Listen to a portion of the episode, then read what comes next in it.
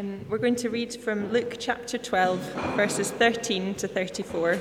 If you've got one of the church Bibles, this is on page 871. Luke chapter 12, verse 13. Someone in the crowd said to him, Teacher, tell my brother to divide the inheritance with me. But he said to him, Man, who made me a judge or arbitrator over you? And he said to them, Take care and be on your guard against all covetousness, for one's life does not consist in the abundance of one's possessions. And he told them a parable, saying, The land of a rich man produced plentifully. And he thought to himself, What shall I do? For I have nowhere to store my crops. And he said, I will do this I will tear down my barns and build larger ones and there I will store all my grain and my goods. And I will say to my soul, Soul, you have ample goods laid up for many years. Relax, eat, drink, be merry. But God said to him, Fool, this night your soul is required of you, and the things you have prepared, whose will they be? So is the one who lays up treasure for himself and is not rich towards God. And he said to his disciples, Therefore, I tell you, do not be anxious about your life, what you will eat, nor about your body, what you will put on. For life is more than food, and the body more than clothing. Consider the ravens. They neither sow nor reap, they have neither storehouse nor barn, and yet God feeds them. Of how much more value are you than the birds? And which of you, by being anxious, can add a single hour to his span of life? If then you are not able to do as small a thing as that, why are you anxious about the rest? Consider the lilies, how they grow. They neither toil nor spin. Yet I tell you, even Solomon, in all his glory, was not arrayed like one of these. But if God so clothes the grass, which is alive in the field today, and tomorrow is thrown into the oven, how much more will he clothe you, O you of little faith? And do not seek what you are to eat and what you are to drink, nor be worried. For all the nations of the world seek after these things, and your Father knows that you need them. Instead, seek his kingdom, and these things will be added to you. Fear not, little flock, for it is your Father's good pleasure to give you the kingdom. Sell your possessions and give to the needy. Provide yourselves with money bags that do not grow old, with a treasure in the heavens that does not fail, where no thief approaches and no moth destroys. For where your treasure is, there will your heart be also. Thank you very much for our reading. Let me add my welcome. My name is Roger. I'm one of the ministers here, and if I don't know you, um, do please come and say hello afterwards. Um, I'm always pleased to get to know other folk. Um, just to say, if you are visiting on this Remembrance Sunday, um, our, our normal pattern in, in this church is to, is to work through books, Bibles. So oh, hello. We're working our way through Luke, and you can certainly hear me now. Um, we're working our way through Luke's Gospel. So this passage wasn't particularly chosen for Remembrance Day, but actually, I think it, it's really helpful to be thinking about this today of all days. Remembrance Sunday is a day when we stop, we pause in the busyness of life, the noise of life, and we pause to remember some sobering facts the fact of war in our world, the fact of life and death, of the many men and women who've lost their lives in service of others. And it is sobering, isn't it? It's a sobering perspective. It kind of puts all the other anxieties of life, all the kind of daily stresses and strains into perspective. Thinking of young soldiers heading to war zones, not knowing if they'll return puts things in perspective. And that sense of putting anxieties into perspective is what Jesus is doing in Luke 12. We saw last week Jesus putting social anxieties into perspective. Why, in the grand scheme of things, in the kind of life and death scheme of things, fear of God matters more than fear of people. That was last week. This week, Jesus is putting the material worries of life into perspective, the making ends meet, the paying the bills type of anxiety putting those anxieties into a much bigger perspective life and death, eternity. See, Jesus wants each of us sitting here this morning to pause and remember what matters. Think about the big picture. Think about the huge realities of life, death, and eternity. And he wants us to do that whether we'd call ourselves a Christian at the moment or not.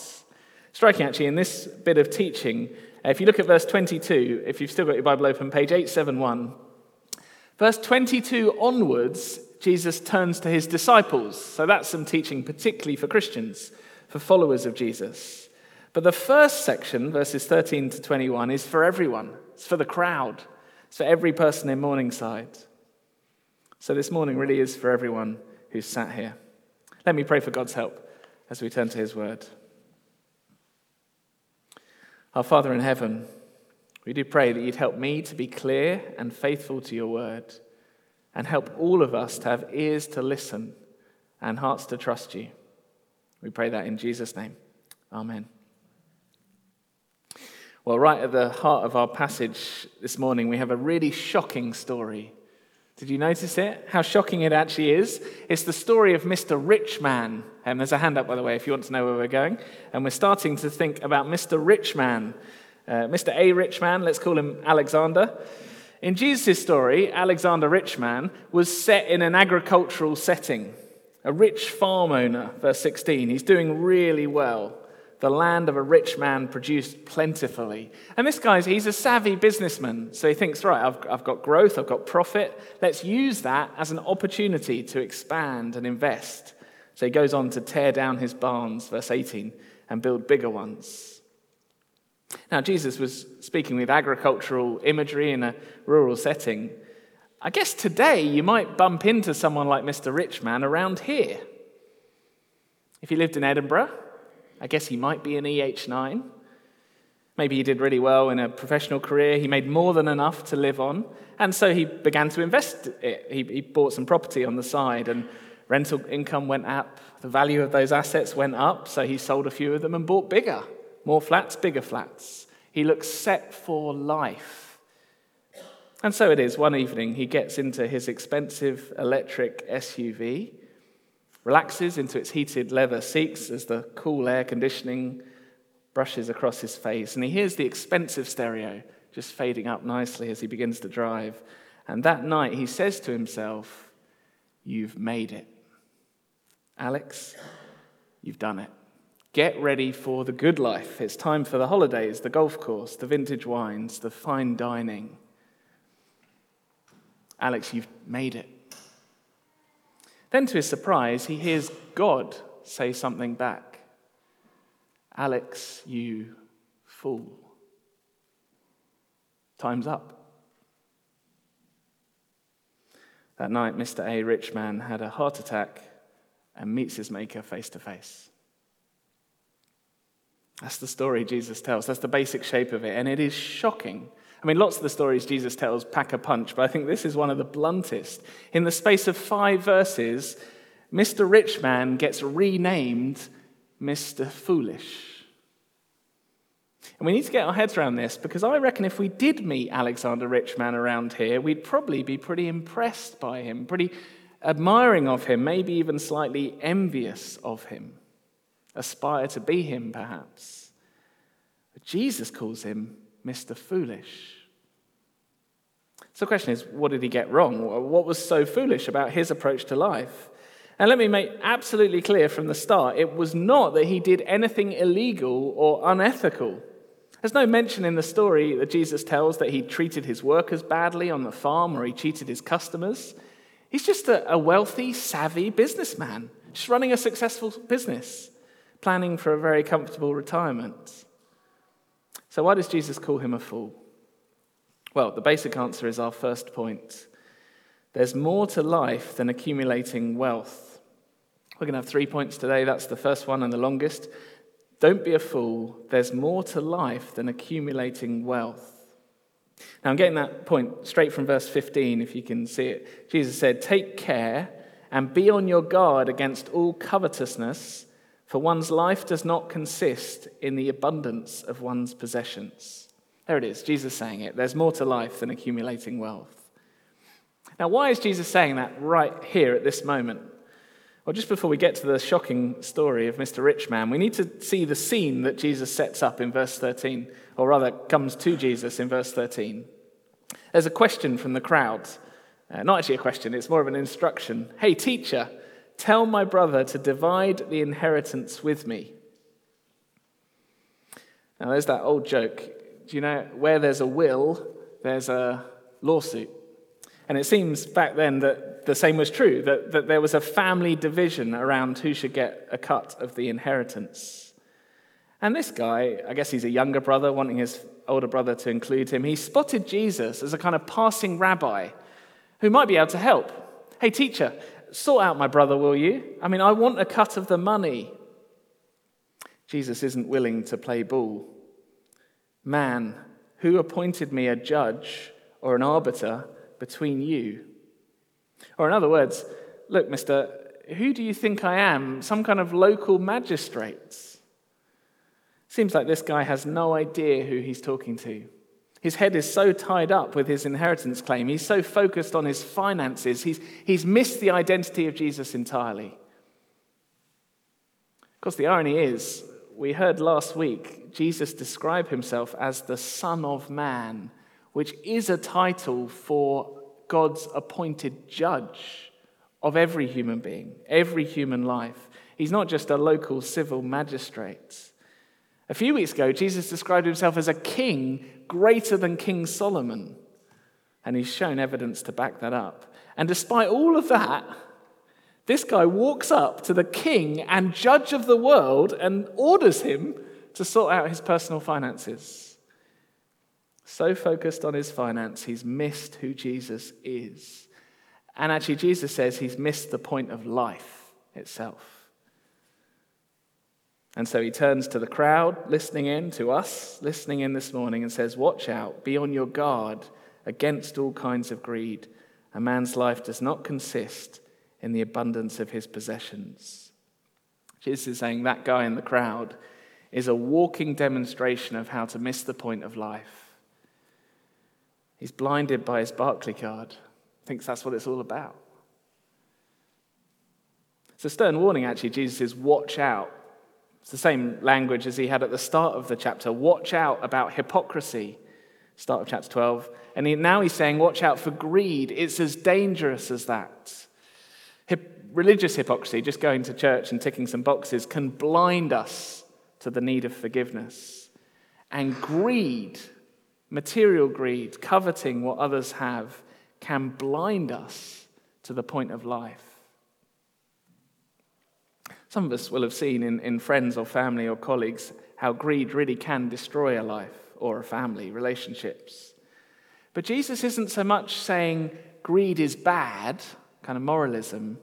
No, he's saying greed can blind. It causes us to miss what really matters in life. And actually, when you remember Jesus, where Jesus is heading at this point of Luke's gospel, I think it becomes even more stark. Jesus has just set off to Jerusalem to die on the cross, to open the doors to God's eternal kingdom, to offer forgiveness for anyone who would trust him.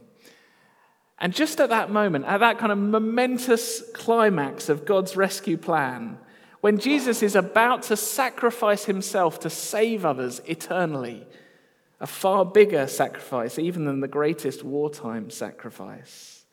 At that moment, when eternal forgiveness is off, off, on offer, some guy wanders up with his briefcase of legal papers and says, Any chance you could help me with my brother? I want the money. He's utterly missed the point. It's like stopping Russell Wilson in the Murrayfield Tunnel on Saturday, about to face the world champion South Africa, and saying, any chance you want to play catch with me? But the power of greed, however rich or poor we are, actually, whether we're Christian or not, that pull to possess more, it can engross us, fill our thoughts. Daily anxieties about finances. I know how easy myself. It's easy to worry more about finance than about listening to Jesus. Jesus says, Watch out. Greed has such power, you, could be standing before the king of the universe, but have your mind on your mortgage. People do that in churches. That's the scene. There's more to life than accumulating money. And Jesus knows because we breathe in the kind of materially driven, acquisitive consumer culture, we breathe it in all the time. Say, we need more help to kind of wake us up out of this. And so, to ram home that point, he then tells the shocking story of Mr. Rich Man. Let's just look at what Mr. Rich Man's problem actually was. Why was he so foolish? Um, well, uh, verse 16, the land of a rich man produced plentifully. Verse 17, he thought to himself, What shall I do? For I have nowhere to store my crops. And he said, I will do this. I'll tear down my barns and build larger ones. There I'll store all my grain and my goods. And I'll say to my soul, Soul, you have ample goods laid up for many years. Relax, eat, drink, be merry. I wonder if you notice the repeated refrain I, I, I, I. It's all about himself, his plans for his crops, in his barns, for his future. Which many in our culture would say, well, hang on, what's wrong with that? I mean, you've got to look after number one. He earned it, he should enjoy it. But God says, you fool. Why is it so foolish?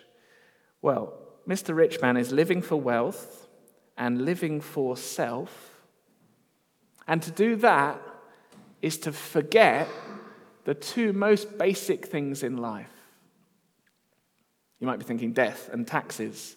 But actually, the Panama Papers have shown that if you're rich enough and you've got offshore contacts, you can get out of taxes. So it's not that. Death and God. That's what he forgot. Forgot to factor in. Firstly, death. Look at verse 19. I'll say to myself, You have plenty of good things laid up for many years.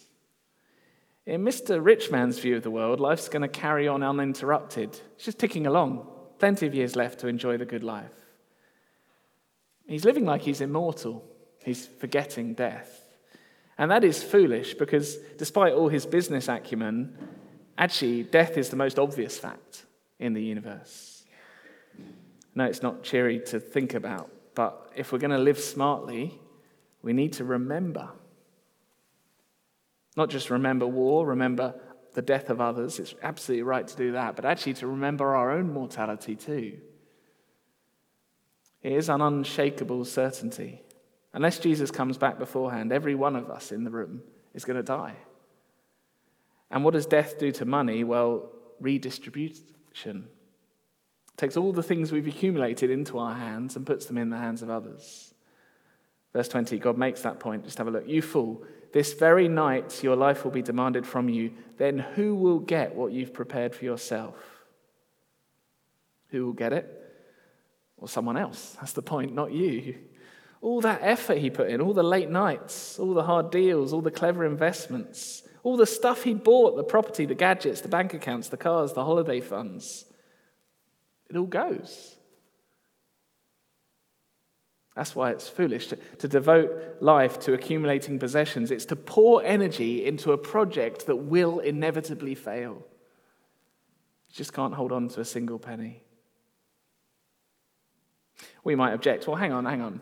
Surely Jesus' story is just a case of really unlucky timing. I mean, yeah, Mr. Richman didn't get to enjoy his wealth, but, but I might. I mean, I might live to a ripe old age. Plenty of holidays and meals at great restaurants. Maybe I'll take the risk. Actually, Rich Man didn't just forget death. Even more seriously, Mr. Rich Man forgot God. And by that I mean, Mr. Rich Man, there's no signs he was aggressively anti God, hostile to religious things, wasn't necessarily an atheist, might have even come to church. I'm sure he was a great man to know. But when it came to running his life, he gave God no attention. All those eyes my barns, my grains, my goods, I'll say to myself. Who needs God when you've got MasterCard?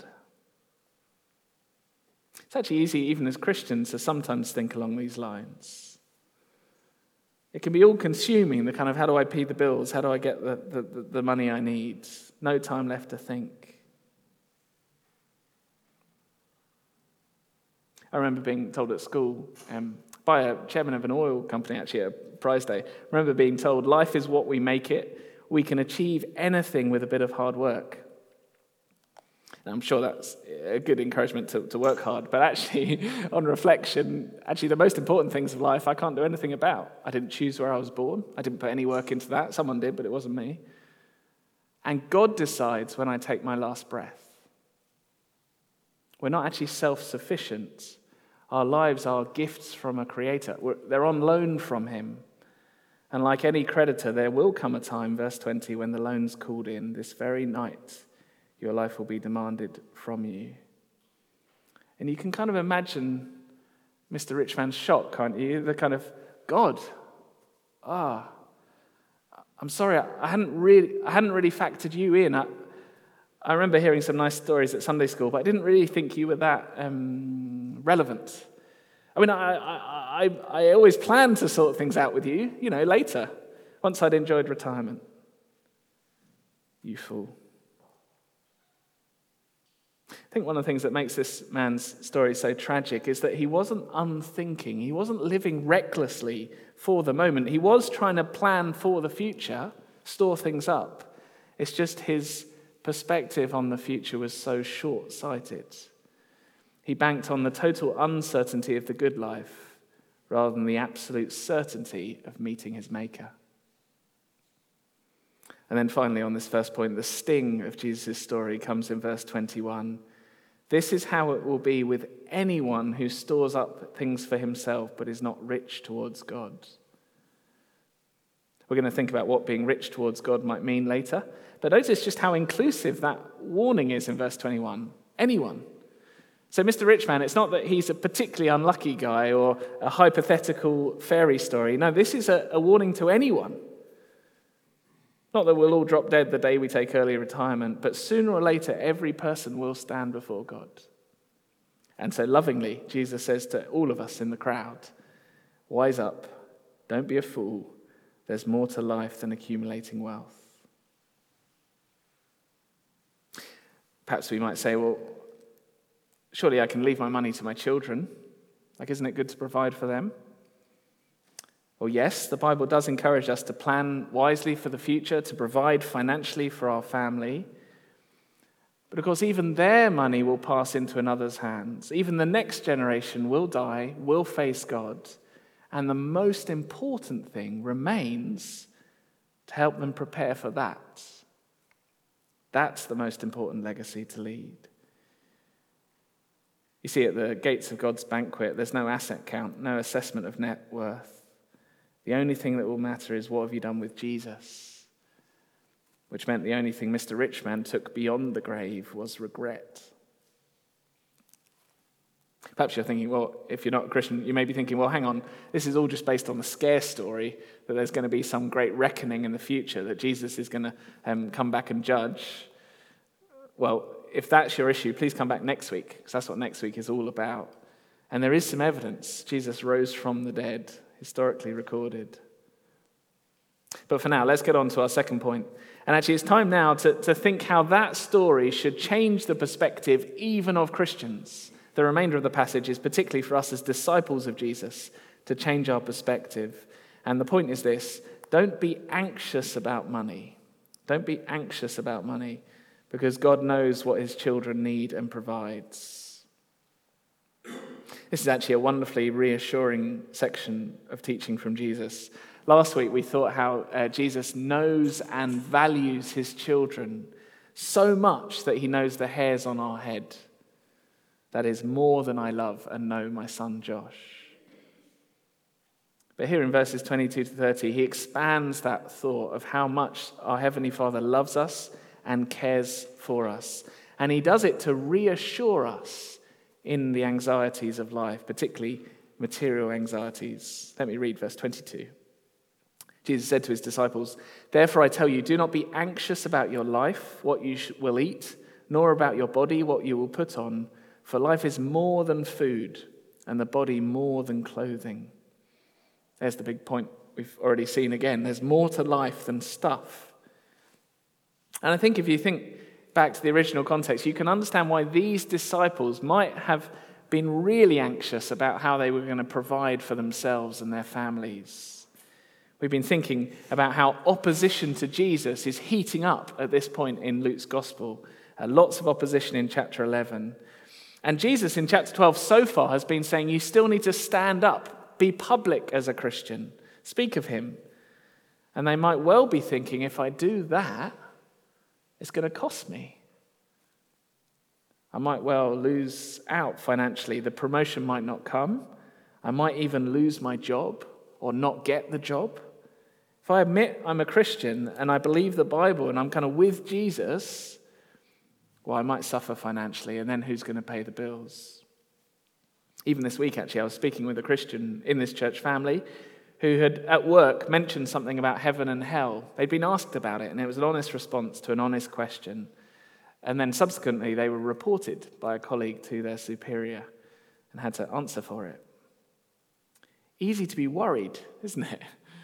About that kind of thing. If we stand up for Jesus publicly, well, maybe the, the social and political opposition will leave us with no means to pay the bills. Definitely true for Jesus' disciples here. They did get thrown out of synagogues for speaking of him. True for brothers and sisters across the globe. A number of our global partners would speak of that amongst those they serve amongst. And beginning to be true here in Scotland. We're beginning to feel that pressure, I think. And in all of that context, Jesus says, Your heavenly Father can be trusted to provide. Don't be anxious. Where does he point us? Well, verse 24 look at the birds. So, unlike Mr. Rich Man, they have no great farming business, they don't have barn storing strategies, but God feeds them. Of how much more value are you than the birds? We thought in chapter 11 about praying for our daily bread. And Jesus gave us the reassurance our Heavenly Father knows how to give good gifts, wants to give good gifts, to provide. Or verse 27 think of the plants. Consider the lilies, how they grow. They neither toil nor spin. Yet I tell them, even Solomon, in all his glory, was not arrayed like one of these. But if God so clothes the grass, which is alive in the field today and tomorrow is thrown into the oven, how much more will he clothe you, O you of little faith? The point is clear, isn't it? If God the Creator can provide so richly for minor aspects of his creation, of course he will look after his children. It might take different forms. It might be you get a job just when it's really needed, when things are getting desperate. It might be, um, and we've seen some answers to prayer on that front in this church family. It might be that actually other believers help provide through a difficult time. And again, that does and, and will continue to happen in this church family. There's more than one way in which the Lord provides. But this is a straight up promise. Our Father can be trusted with the finances. And of course, verse 25 anxiety doesn't actually help, does it? Which of you, by being anxious, can add a single hour to his span of life? If then you're not able to do as small a thing as that, why are you anxious about the rest. I mean, as a worrier myself, I can testify. I've done a lot of worrying and it hasn't, it hasn't helped at all. Just a waste of energy. We're not self sufficient, but the Lord is sufficient, our Heavenly Father. And so, verse 29, Jesus says, Don't get caught up in the chase to grab what we can while we can. Verse 29, Do not seek what you are to eat and what you are to drink, nor be worried. For all the nations of the world seek after these things, and your Father knows that you need them. I love that final phrase. This is a precious passage to me. I come back to it a lot because I need it a lot, often worrying. And I love that final phrase Your Father knows that you need them. That is, God is realistic. Like, He knows we need food and clothes and shelter. Jesus here is not arguing for some monastic existence some kind of shunning of God's gifts of food and clothes and homes, to be ascetic. He's not saying that. These are a blessing in God's creation. He's just saying, don't live for that. Notice too, he is talking about needs here, not wants or desires. This is necessity, not luxury. It's adequacy, not excess. I think that would be a really good question for every Christian here to think about and to, to chat with others about. To, to ask the question Does having what we need really describe our current approach to material things? Because, of course, as verse 30 says, the, the entire stream of culture around us and society is chasing after these things. There are lots of Alexander Richmonds around. It can be tempting to think that keeping up is normal and indeed sensible. Actually, Jesus says, no, it's not. It's more to life than wealth. That's not what life is about. Let me say, for those amongst us for whom money is really tight, I realize it's a lot easier said than done. Ministry life can be like that. Sometimes um, finances are tight, or there can be financial scares. Often I've had to come to this passage and pray for God's help to trust Jesus' words here. But actually, I think at any point in the spectrum of how much wealth you have, it's possible to be anxious about finances, to, to find our minds and our, our hearts and our worries kind of focused on that.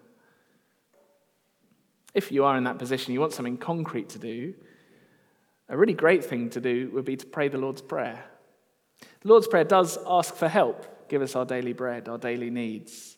It also reorientates us. Your kingdom come, your will be done. But for many of us, we are a long way from the breadline. We have more than we need, realistically. Like Mr. Rich Man, actually, he had more than he needed. And so face the choice what shall I do? And that gets us to our third point, because Jesus doesn't just tell us what not to do, don't be a fool, don't be anxious, but positively, what to do. Proactively, what should we do with our wealth? Or, in other words, verse 21, what does it mean to be rich towards God? So, finally, then, our final point, more briefly. Instead of anxiety or chasing wealth, do seek God's kingdom, using wealth to get people there. Do seek God's kingdom, using wealth to get people there. I'll read from verse 31. Instead, seek his kingdom, and these things will be added to you. Fear not, little flock. I love that language. Fear not, little flock, for it's your Father's good pleasure to give you the kingdom. Sell your possessions, give to the needy, provide yourselves with money bags that do not grow old, with a treasure in the heavens that does not fail, where no thief approaches and no moth destroys. For where your treasure is, there your heart will be also. Jesus' remedy for financial anxiety is to seek the kingdom first and trust God for the rest. To have as a priority both that I would keep trusting Jesus my family would keep trusting Jesus, and that others would hear about the opportunity to trust Jesus, God's King, for eternity. The wonderful reassurance is that if we devote our lives to that project, or rather than the kind of wealth hoarding being a kind of doomed enterprise, well, verse 32, this is bound to work. Fear not, little flock, it's your Father's good pleasure to give you the kingdom. We're chasing something that, that locks in with God's will. What does that mean? Well, we've already seen in Luke things like praying, Your kingdom come, speaking, I'm with the King, Jesus. But actually, here, I really do think the particular focus is on seeking the kingdom in our finances. That is, actively investing our wealth in what is eternal rather than storing it up or spending it on ourselves here and now. Or, in other words, really simply, just don't live like Mr. Rich Man. Don't live for wealth and self. Instead, pour out our resources in prioritization of God's kingdom. I actually think to our ears, some of what Jesus suggests here is quite shocking. We might expect Jesus to say, okay, in light of all of that, think about Mr. Rich Man, just don't go too crazy. Like, maybe draw a line and don't keep adding, adding, adding. But he doesn't say that. He says travel in the opposite direction. Did you notice that? Verse 33 sell your possessions and give to the needy. Or, in other words, be downwardly mobile, not just holding steady. Extraordinary. I don't think that's a command to say that Christians should never own anything. We see elsewhere in the New Testament believers who do have houses, other resources, use them greatly for the gospel. And we see the same today. Again, it's not saying turn yourself into a hermit, an ascetic. But even if Jesus isn't saying sell everything, I wonder if we get stuck on the idea of selling anything. I mean, why would you do that? Why would you liquidize an asset? Something solid. Why would you sell possessions to give? It's really radical. Actually, Jesus gives us reasons to show why it's not crazy. Just look at them. He, he thinks it's the best way to invest. Verse 33 this is to provide a treasure that can't be destroyed or taken away. Provide yourselves with money bags that do not grow old, with a treasure in the heavens that does not fail, where no thief approaches and no moth destroys. I'm now old enough that some of my best jumpers have moth holes in them. It's a real blow, to be honest. Uh, I've had a few bikes stolen. And you know what? Looking back, the thing I'm most glad about is I didn't spend more on the jumper or the bike. Whereas money put towards God's kingdom, that is, helping people hear the message of Jesus, whether it's in this country, in this local area, this church, or across the globe, it is making an investment that cannot be taken away. We're going to think more about this as we go through um, the journey with Jesus. Because in Luke 16, Jesus tells the story of the shrewd manager, a guy who uses his wealth now to build relationships that will last. And Jesus' punchline is this listen to this. I tell you, make friends for yourselves by means of worldly wealth, so that when it fails, they may receive you into eternal dwellings. That is, Jesus is saying there, there is a direct connection between money going to gospel ministry, people hearing about Jesus, and then being friends with them for eternity. The joy of seeing that something I put money behind actually led to someone being saved for eternity. That's what Jesus is talking about. Just think about it. We, we heard from the Brash family at, at the um, prayer meeting. They're able to be in Japan, uh, speaking to people about Jesus, helping with a church plant in a largely unreached culture, training um, church leaders who will then um, multiply the, the gospel going out. They're able to be there because people over here are giving wealth towards it rather than storing it up. The same eh, with us as a church family. We're able to reach out more with the gospel um, with, a, with a, a, team of Bible teachers equipping us all um, to share the gospel. We're training a number of people. We heard about Amy this morning. Uh, we've got uh, apprentices, we've got the ministers in training. Many of them will go on to be lifelong gospel workers, and we pray, spread the, the news of Jesus far and wide. All of those voluntary training roles cost money. People give money towards that. And we will know the joy, the unlosable joy of seeing eternal fruit from those financial investments. Jesus says, Provide yourself with money bags that do not grow old. That's the first reason. It's just a great investment. Um, uh, but the second reason, this is what we'll close on, the second reason I think is even more surprising. Second reason is that our hearts go where our money does, which is actually entirely the other way around from what you expect Jesus to say. You kind of expect Jesus to say, okay, get your hearts in the right place, orientate your hearts towards God's kingdom, and then the giving will follow. But in verse 34, Jesus says precisely the opposite. Just have a look. For where your treasure is, there your heart will be also. And actually, that's undeniable. If we pile up our money here and now, uh, our hearts start to, to kind of focus on that. How am I going to manage that? How am I going to protect it? How am I going to make sure it doesn't uh, lose its value or get stolen or whatever? Draws our hearts there. Whereas uh, if I'm giving towards gospel work, whether it's providing resources to needy people, to brothers and sisters who actually aren't able to provide at the moment, or to gospel work, to mission partners, to gospel workers, to the outreach of a local church, as we find our hearts more, as we find our wallets more engaged with those things, our hearts follow. We want to pray. We want to find out how it's going. We want to see the fruit. Let me say as I close, I've seen some wonderfully encouraging examples over the years of this kind of approach. Christians who just aren't living for wealth, they're living for Jesus and for people to hear about him. There's no one size fits all kind of way to do this. I've seen Christians who haven't take promotions, even though the, the money would go right up, so that they can keep having time to be involved in a local church or time to get to know colleagues. Um, there was one guy in the city when I worked there where, where um, he wouldn't be headhunted because in his particular firm, he was helping with a Christian union that had lots of freedom to run gospel events for colleagues. So he just stayed there, even though it meant he plateaued. There are others who, um, who resolved early on in their, in their professional careers um, to be generous in the way they handle their finance. There are different ways to do that. Um, some decided on a proportion and they would just always give that proportion. Um, another actually decided a budget to live on and he gave everything above that. It's actually, I, th- I think that's a particularly wise one because it protects you from any salary kind of dragging you away because actually an increase in salary isn't going to make any difference to his living. It'll make a huge difference to gospel giving. There are lots of ways. I'm not trying to say there's one particular way to do it, but I think it's really good for us all to think in my financial dealings, am I seeking to hoard or seeking the kingdom? I know that's a challenge for me. Let's pray.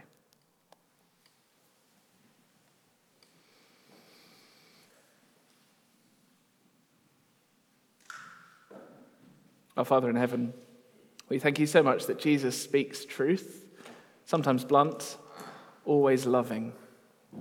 And we pray for our hearts that you would help us not to be gripped by anxiety when it comes to financial matters, or gripped by the desire to have more, gripped by covetousness.